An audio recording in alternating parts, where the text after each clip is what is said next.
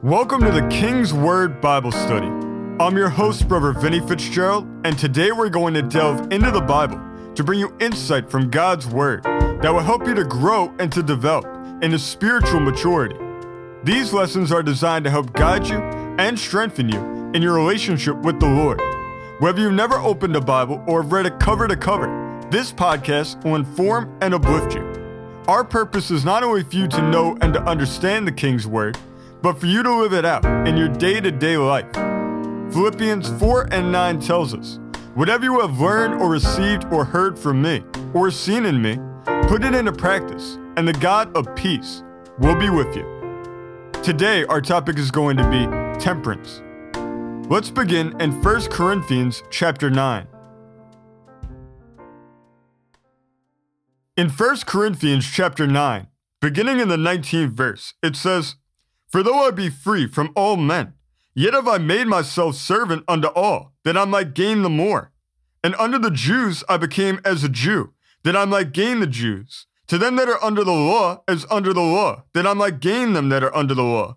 To them that are without law, as without law, being not without law to God, but under the law to Christ, that I might gain them that are without law.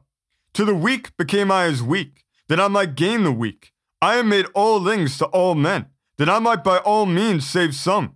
And this I do for the gospel's sake, that I might be partaker thereof with you. Know ye not that they which run in a race run all, but one receiveth the prize? So run, that ye may obtain. And every man that striveth for the mastery is temperate in all things. Now they do it to obtain a corruptible crown, but we an incorruptible. I therefore so run, not as uncertainly, so fight I, not as one that beateth the air, but I keep under my body, and bring it into subjection, lest that by any means, when I preach to others, I myself should be a castaway.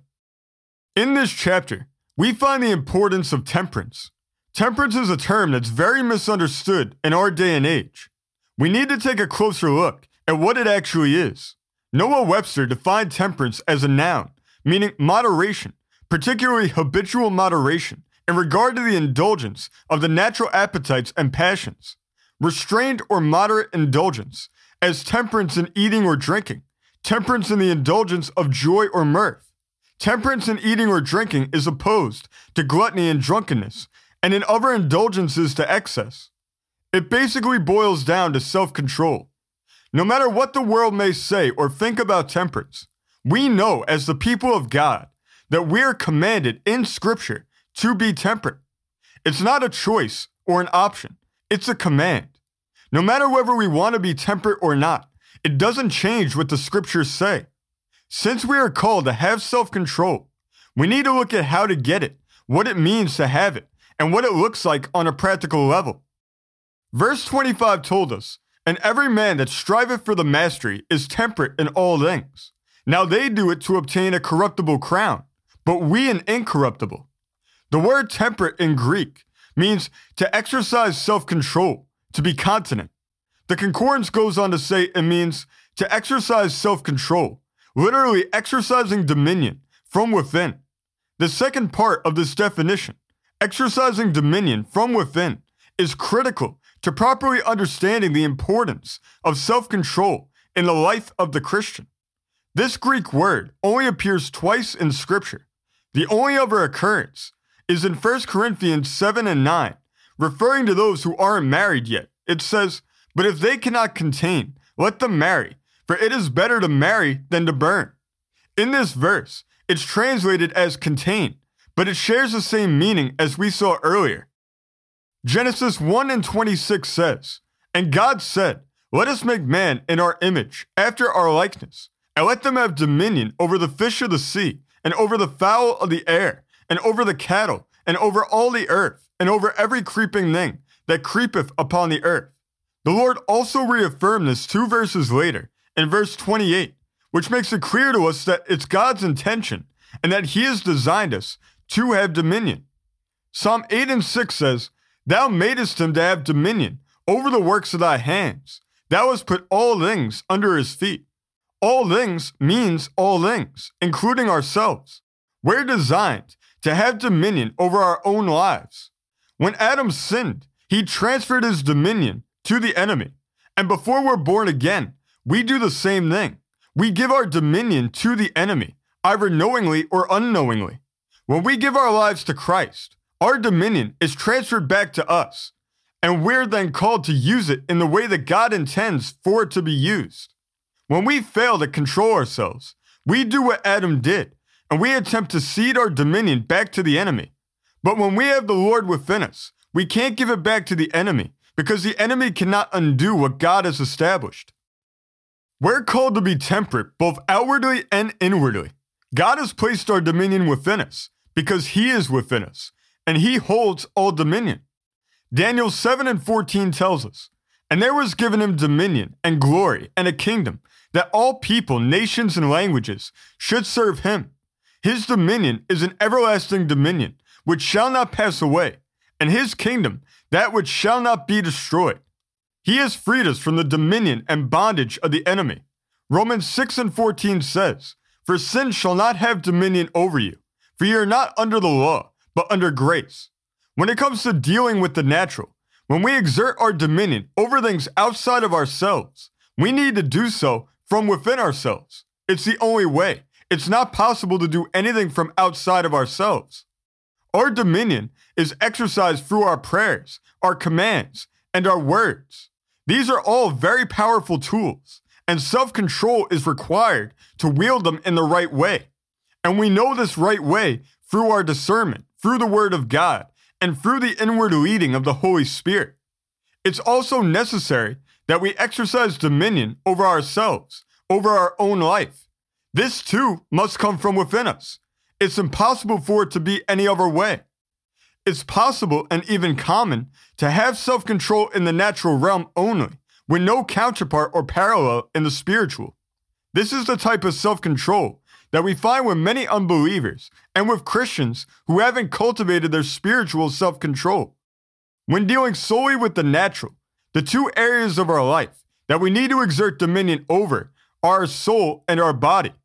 We need to control our mind and our will and our emotions. None of these things should have control of us, especially alone, because if they do, they will destroy us.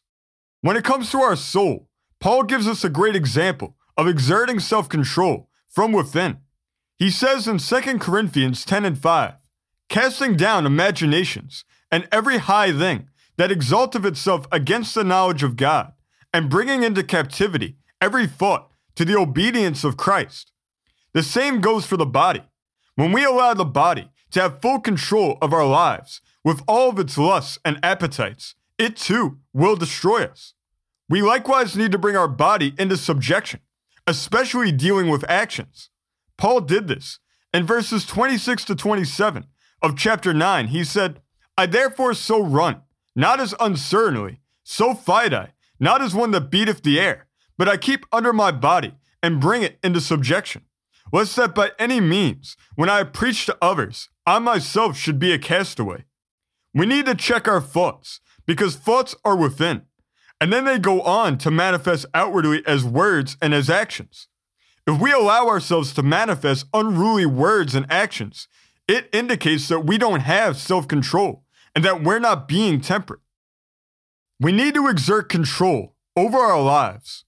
Proverbs 25 and 28 in the English Standard Version says, A man without self control is like a city broken into and left without walls. If we fail to exert self control, we do exactly what the enemy wants us to do. When we give in to every lust or passion or appetite that we encounter, or act on every thought that we have, or say whatever we feel without any attempt to control ourselves, we open ourselves up to the attacks of the enemy. This is because we give him ammunition to work with, which in the end, he only uses against us. Many fall into this trap, thinking that not being self controlled will lead to more freedom. But for an unbeliever, this false freedom that they think that they have doesn't make them free at all. It does the exact opposite. It leads to the enemy oppressing them, then possessing them, and then ultimately controlling them, which is always the enemy's end goal when attacking someone. In the end, this destroys a person's life. Instead of being free to control their own lives. They do what Adam did, and they give the dominion over their lives to Satan.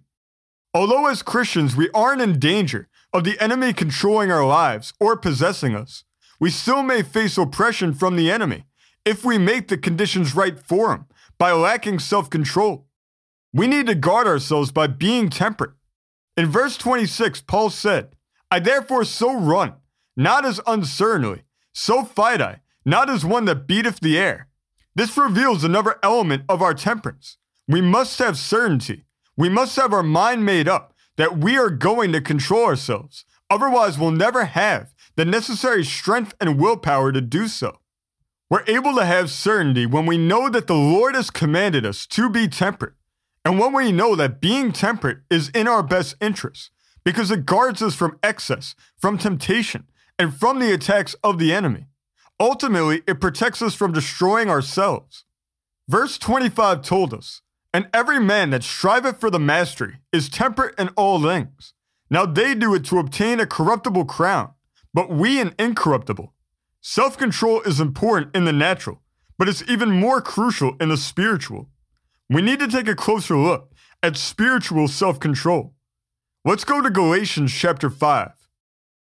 In Galatians chapter 5, beginning in the 18th verse, it says, But if ye be led of the Spirit, ye are not under the law.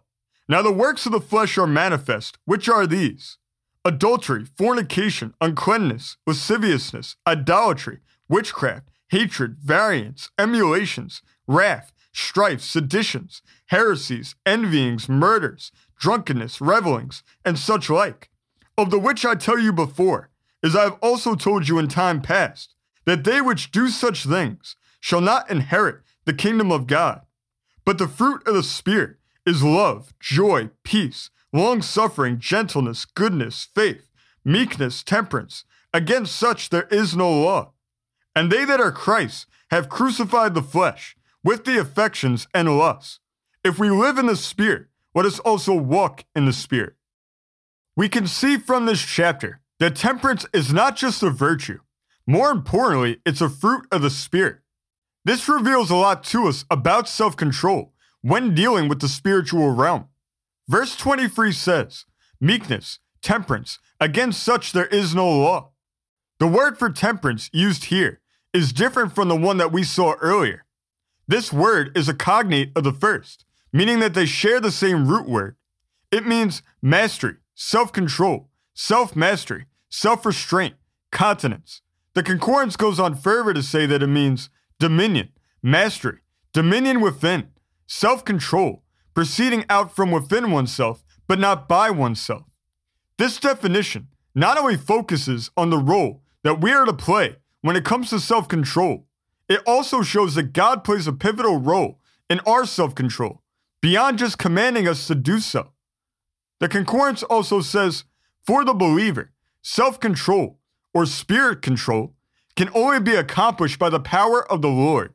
Accordingly, true mastery from within is explicitly called a fruit of the Holy Spirit.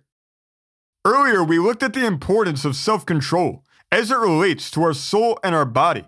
But we're not only made up of a soul and body, God designed us spirit, soul, and body. Our spirit is the most intimate, important part of our being. Temperance, as a gift of the Holy Spirit, has to do with our spirit. When we were born again, we got back our dominion from the enemy, which enables us to be temperate. But this wasn't the only thing that happened. Christ also came to dwell within our spirit, and we transferred our dominion to him. Now we're even better equipped to be temperate. Understanding that He is right now within us is necessary. The definition said self control, proceeding from within oneself, but not by oneself. Our self control not only comes from us, it comes from the God within us. Even when it feels like we're doing it on our own, we're not, because our self control is informed by something. It has a source, and that source is God. God teaches us how to be self controlled and corrects us when we're not through a few different vehicles. The most common of these are prayer, the Word of God, and the inward leading of the Holy Spirit. The connection that exists between all three of these is that they all have to do with our spirit. When we're praying, we're having a conversation with the God who is within our spirit. When we're reading the Word of God, it goes beyond our mind and our intellect and into our spirit. And when the Holy Spirit is leading us inwardly, He communicates with us through our spirit, speaking to us and prompting us. This is how the Lord does His part when it comes to our self control. But it won't mean anything if we don't listen to Him and let Him help us. We have to let Him help.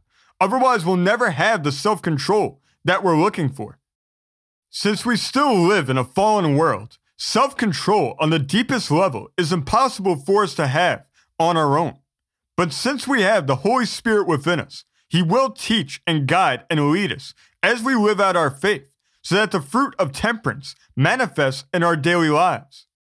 The deepest level of self control has to come about from the deepest part of our being, which is our spirit.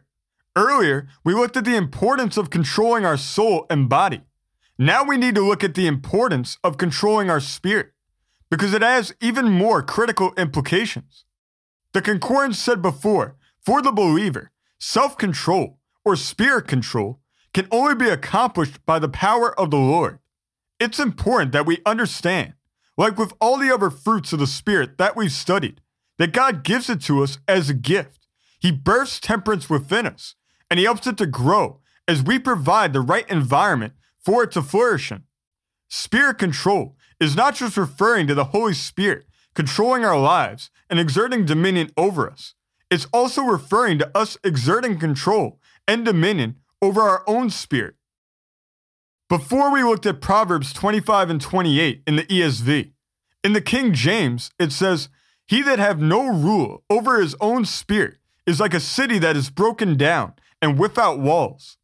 Our spirit must be protected because of its importance, which is the job of our soul. Our soul is meant to be the intermediary between our body and spirit. One of its main purposes is to filter out things that are harmful and detrimental to us so that they don't reach our spirit. But when we lack self control and don't follow the leading of the spirit, indulging in excess in any area, we leave the door open for the enemy to attack us.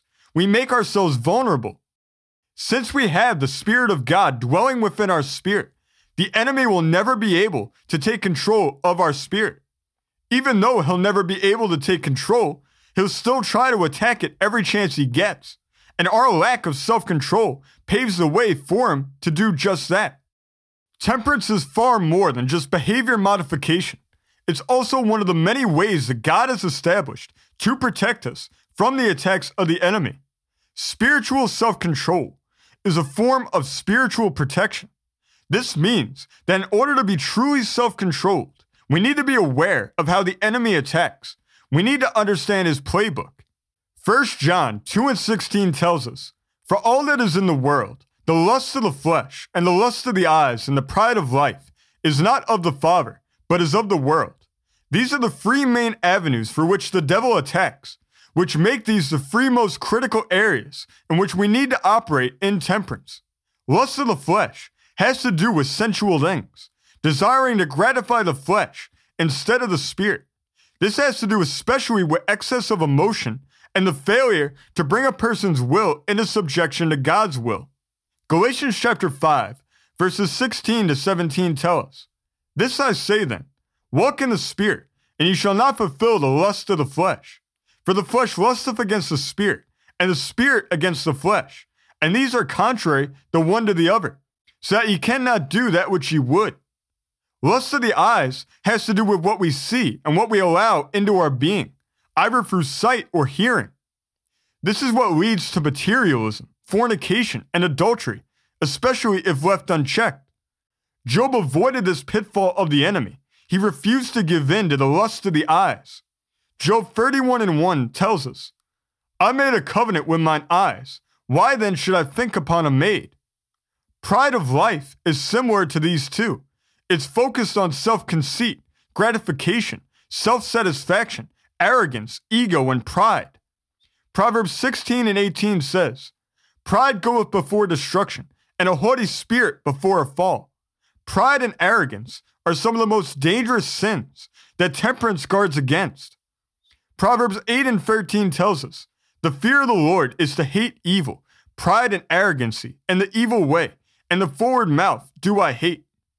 Pride, if left unchecked, can easily lead to idolatry, allowing the self to attempt to take God's place. Psalm 10 and 4 says, The wicked, through the pride of his countenance, will not seek after God. God is not in all his thoughts. Once we know and understand these avenues of attack, our temperance will protect us from these things. We must have certainty. We, like Job, need to have our mind made up that we are not going to give in to the lies of the enemy. We need to use our discernment, use our spiritual sight and hearing to know what we're allowing in and out of us. We need to guard our words and our actions. We need to know and understand the Word of God because it shows us what is right and what's wrong. And it shows us what excess looks like so we know what to avoid. Temperance may not always seem the most attractive thing to us, but we need it. It can only help us. God only commands us to have it because it's in our best interest. When we put forth our best effort to be self controlled, God will bless our effort and He will empower us through His Spirit and protect us from the attacks of the enemy. When we do our part, He will work with us and do those things that we can't do on our own. Let's make the choice today to follow the command of God and be temperate. Let's close in prayer. Lord, we thank you for this day, and we thank you for your word. Lord, thank you for implanting within us the fruit of temperance. Thank you for putting your Holy Spirit within us to help us and to lead us and to guard us from all the attacks and the lies of the enemy. And we thank you that our temperance will be a form of spiritual protection to protect us against all the attacks and the devices that the devil tries to use against us. Lord, we rebuke the lust of the flesh, we rebuke the lust of the eyes, and we rebuke the pride of life. Remove these things far from us Lord, we don't want to give in to these things. Lord, give us the strength and the willpower to stand firm in the day that the enemy attacks us, so that we'll come out victorious, because we know that with you we are overcomers and that we're more than conquerors. Lord, we thank you that you are going to continue to help us throughout the entirety of our lives, and that you have always made a way of escape when temptation comes towards us. And Lord, we thank you that our temperance will go on to glorify you. And Lord, let it be an outward sign to those who don't yet know you that you are a faithful and a great God when they see our self control. And Lord, we give you all the honor and all the glory and all the praise. In Jesus' name, amen. Now, if you want to be temperate and have Jesus as a part of your life today, all you need to do is to invite Jesus into your heart to be your personal Lord and Savior. You then need to repent of your sins and ask for His forgiveness. Then you trust that you've been forgiven and you ask for His free gift of eternal life. If you pray this from a sincere heart and you truly meant it, then you are now a part of the family of God. Welcome to God's family. We want to thank everybody for listening today. We appreciate you taking out your time to spend with us. If you'd like to give us feedback, and tell us how much you appreciate this show. You can contact us at kingswordbiblestudy at gmail.com. If you'd like to learn more about this program and this ministry, you can visit kingswordbible.com. We appreciate also if you write a review from wherever you're listening to this podcast from, and if you follow and subscribe so that more people can hear the King's Word for themselves. God bless you. We want you to know that we love you all and we will see you next week as we continue to study the King's Word together.